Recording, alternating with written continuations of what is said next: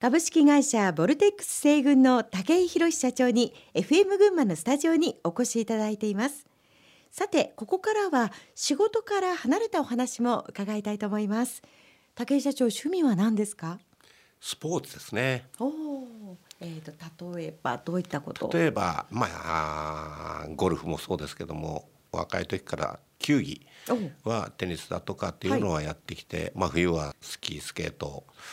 というのもやってきておりましたけどもだんだん、えー、年齢とともに変わってきてますねそのスポーツの内容も。あまあ、今は週に1回ぐらいは要するにスポーツジムで、えー、体を鍛えるとか。というふうな汗を流すって言いましょうかね、うん、それがやっぱり一番趣味ですかね。まあ、あの社長の健康というのも会社にとっては非常に大切な財産の一つですものね。そうですね動かさないものは退化するんじゃないかというふうに思いましてできるだけ動かすように努力してますけど、えー、週に1回は必ずジムに行くという武井社長ですが、はい、やっぱり運送業ということで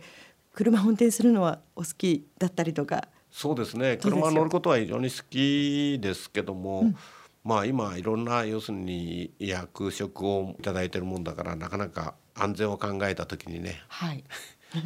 運転はできるだけ控えるようにというふうなことで。あそうなんですか。でもなんとなく昔の血が騒いで運転したいなとか遠出したいなとかなんてことはないですか？いや物流業を長くやってきてますとやはりその車の怖さというのも十分分かりますから、そういう意味では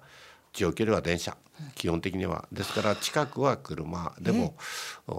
できるだけ要するに公共交通新あの新幹線だとか電車を使うことが基本にしてます。あのところで武井社長は安中経営塾という経営者の集まりの塾長をなさってるそうですね。はい、これは今までの間にトラック業界の中でも青年教育会というものを作ってきました。というのは将来を担う人材育成というふうに考えた時にやはり今やってる方若い方々にそういう勉強をしていただいて、そして未来の業界を背負っていただく、そういうふうな思いからその青年教育会であるとか青年部であるとかっていうのをこう作らさせていただいてきましたその中でやはり地域の中でもやはり若い方々と一緒になってこう勉強していこうと。まあ、それもなかなか学校では教えてくれないものをね勉強してまず要するに社会学であるとか、金融なんていうのはなかなか学校では教えていただけなかったわけですけどもであるとかあるいは人間学であるとかというものをいろんな経験を持った方々に来ていただいて講演をしていただきそしてまた地域の皆さんと共に若い人たちと共にお酒を飲みながらディスカッションしていくというふうな場としてまあ強いて言うならば若い人たちの寺子屋じゃないですけどもそういう思いで作らさせて最初20人ぐらいで始まったんですけども今45人ぐらい参加していただいてますけどどのぐらいやってらっしゃるんですか？5年ぐらいになりますかね。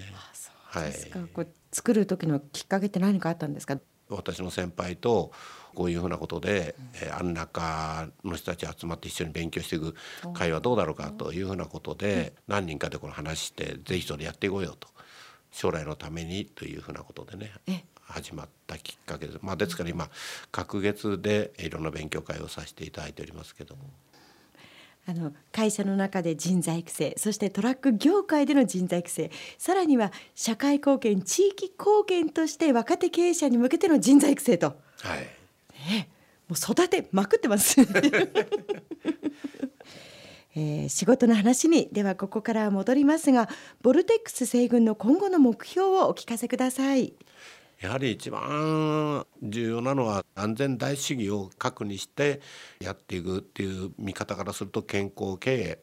ということになると思います。どういう健康かということは人に対してもそうですけども会社の中で言うと要するに財政的にもそうですけどもできるだけ健康経営を目指して進んでいくということになると思います。最後に企業や新しい事業への挑戦を考えている人へのメッセージの意味も込めてお話しいただければと思います。新規事業に取り組む際に武井社長大切なことは何だと思いますか？私はもうこの物流業というものは人間の体に立てると血流なくてはならない仕事であると。本当に国民生活あるいは日本の産業の本当に基幹産業であるというふうに私はそういう信念を持って、そしてまたそういう誇りを持って今までもやってきました。そういう中においてもやはりよく言葉では言うんですけれども 3C という言葉私は使います。それは、はい、物事が常に変化をしている。要するにチェンジ。そしてそれはもうチャンスだと。その変化に対してそれはチャンス。それに対してチャレンジしていく。ということがやはり一番大切ではないかというふうに思いますけどもその時にやっぱり必要なのはやはりビジョンであったりあるいはパッションって言いましょうか情熱であったりもう一つはノーベル博物館で、えー、プレイフルネスっていう言葉があったんですけども私分からない、うん、遊び心というふうに訳されましたけども、はい、やはり何かをする時に自分たちの分相でできるところで遊び心ぐらいのイメージでチャレンジをしていくということが大切じゃないかなと多くこう夢を見て夢を広げすぎてしまうといろんな要するに今度は健康経営にはならないかなという後で病気になるような大きなね障害にぶつかってしまわないようにできるところから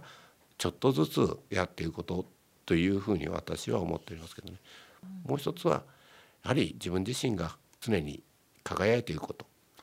うちの会社の人材育成の中で黒滝さんのお坊さんに人材育成の負担を担っていただいたんですけどもそのお坊さんが私にくれた言葉の中に「あの花開き蝶自ら来る」という言葉がございましてこれは私は自分自身が常に輝いている自分自身が明るくいれば蝶は向こうから来るよ。だから自分たちが安全な環境を作っていればいい人材が育っていくしというふうに思いますんでこの言葉を非常に私は大切にしておりますけど。自分が暗くなれば周りも暗くなっていきます。自分がやはり常に健康でいれば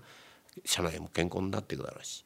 笑顔でいれば社内も笑顔になるでしょうし、というふうな思いで皆さんが一人一人がそうなっていけばね会社の中も明るくまた皆さん方の人生に対してこういい要するに時間を提供できるんじゃないかなというふうに思いますけどね。今日は貴重なお話をどうもありがとうございました。株式会社ボルテックス西軍の武井博社長に FM 群馬のスタジオにお越しいただきお話を伺いました。さあそれではもう一曲リクエスト曲をお届けしたいと思います。非常にやっぱり夢って言いましょうか、うん、前向きなやはり曲ではないかなというふうに思いますねお届けしましょう。中島みゆきで地上の星。武井社長今日はどうもありがとうございました。ありがとうございました。